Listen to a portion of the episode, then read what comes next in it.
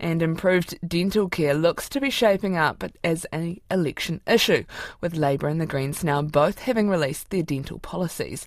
Labour announced at the weekend it would look to provide free basic dental care for under 30s by 2026, while the Greens have a more extensive policy with plans to ensure free dental care to all New Zealanders.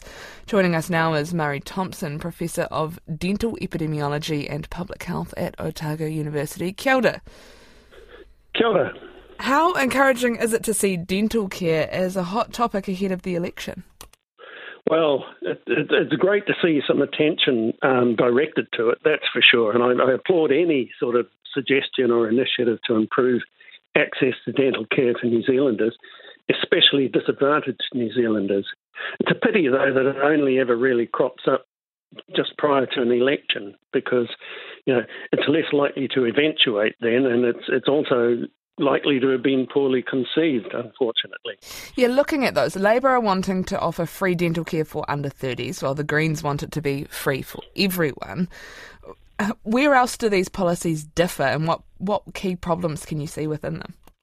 Well, I think what we need is some, something in between. I, I, I, think, you know, if you look at, you know, we, we've reached a stage in this country where there's a disproportionate and prolonged impact of poor oral health on disadvantaged New Zealanders, including Pasifika. And we need a serious apolitical look at the options.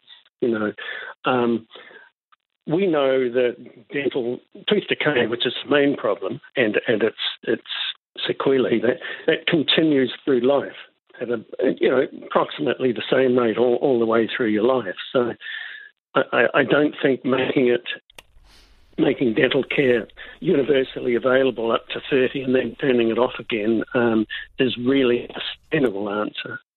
Has National, just lastly, given any indication of where they stand on dental care?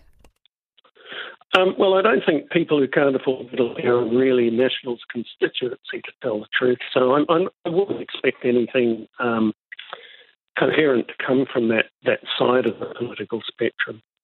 I may be cynical, Thank you very much for your time. That is Professor Murray Thomson from Otago University talking about the various dental care pro- policies from parties in the upcoming election campaign.